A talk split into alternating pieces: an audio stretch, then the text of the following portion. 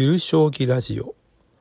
このポッドキャストは私学が将棋に関するあらゆることについて勝手気ままに話しているポッドキャストです。大変お行儀の良い内容になるように頑張っていますのでよろしくお願いします。はい19回を始めたいと思います。よろしくお願いします。今回は振り飛車党の行く末についてお話ししたいと思います。え現状なんですけれども振り飛車党は A 級に、まあ、菅井八段が1名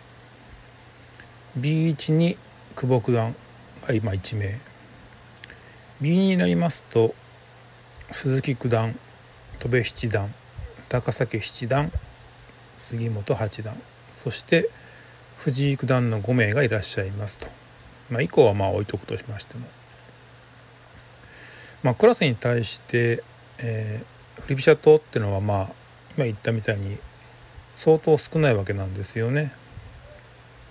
まあオールラウンダーと呼ばれている両党使いはいますけれどもまあそもそも何でこんなに少ないんかっていうまあ話なんですが、まあ、逆にその女流では怒涛の強さを発揮してます。里見香奈プロ、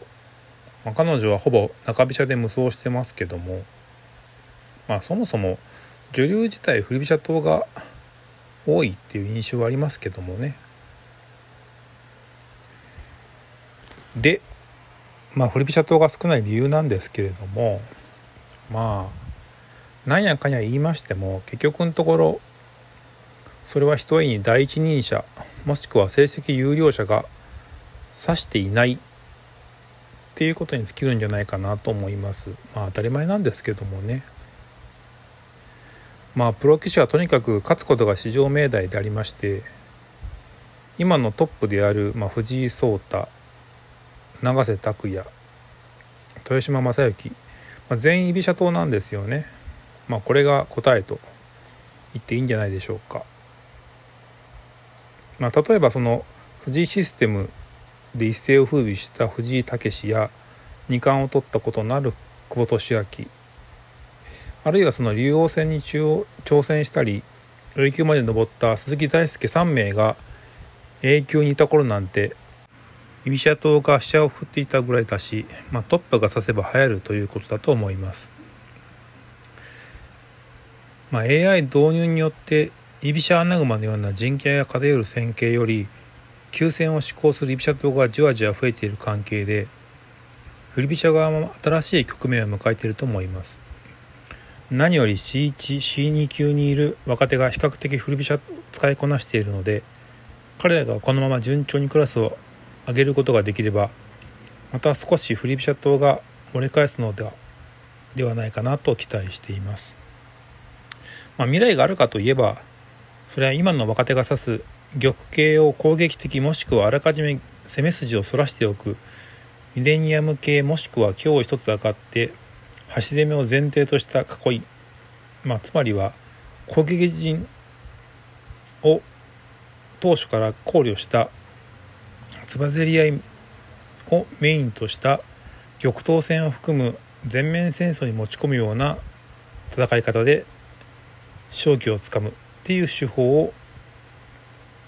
まあ、取り込んでいたりしますよね。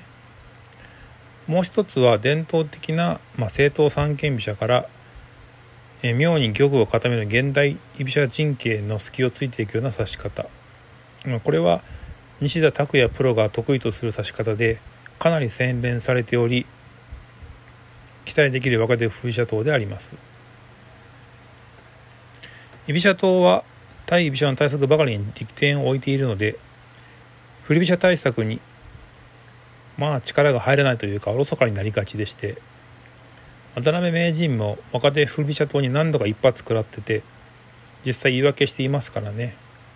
対振り飛車対策をする暇がないのは事実だと思います。また逆に AI を利用することにより振り飛車党側の研究も進むのではないかと思っています。指し手が少ない振り飛車を持ちかつ自分だけ経験値をどんどん積んでおけば有利であることには間違いないわけで先ほど言った通り居飛車党は対居飛車対策に忙殺されていますから今後は振り飛車党が有利になるというのはまあ当たり前なんじゃないかなと思ったりします。先日 A 級順位戦で先手菅井の中飛車で藤井五冠を撃破した対局がありました。序盤早々先手中飛車側が銀桂交換で駒得したものの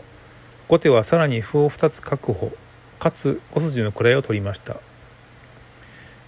位を維持するために銀を5筋に設置した結果自玉が薄いという形になりまして、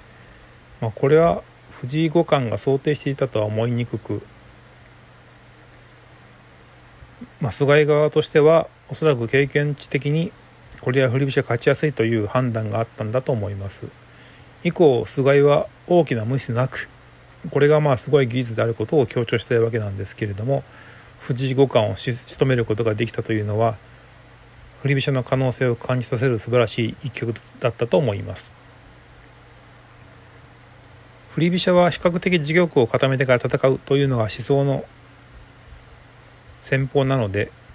序盤から気が抜けない居飛車に比べて序盤がゆったりしておりますから年配の棋士にはちょうど良い戦型でかの大山十五世名人も先輩棋士である大山源一から序盤が決まっていて思考を省略できる振り飛車を進められて転向したということがありますし、まあ、なので最近ですと中村治や、まあ、少し前から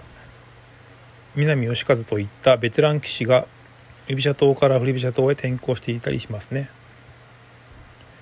いやまあ最も最近の振り飛車は序盤から気を抜いてませんけどね。と言いますか未だに必勝戦法が発見されず戦法の選択から未だにプロ棋士が思い悩んでいるという状況自体なんというか将棋というボードゲームの奥の深さを感じら感じさせられて毎回エモいなと思っています何なんでしょうね。この絶妙すぎる将棋というゲームの難易度。そこに私は惹かれているんだなっていうのも感じたりしますね。はい。まあというわけで今回は以上となります。ご視聴いただきありがとうございました。ご意見感想等ありましたら Twitter の DM 等や RT コメントなどでメッセージください。よろしくお願いします。あすいません。B2 なんですけども佐々木誠七段がいましたね。振り飛車党で。すっかり忘れていました。申し訳ない。鈴木誠さんの経歴見たら奥さんが女優のはるかさんっていう方でめっちゃ美人でビビってました。なんだよもう将棋云々よりもそっちで勝ち組じゃないか。羨ましいっていうことで、えー、追記を終わりたいと思います。すいません。ありがとうございます。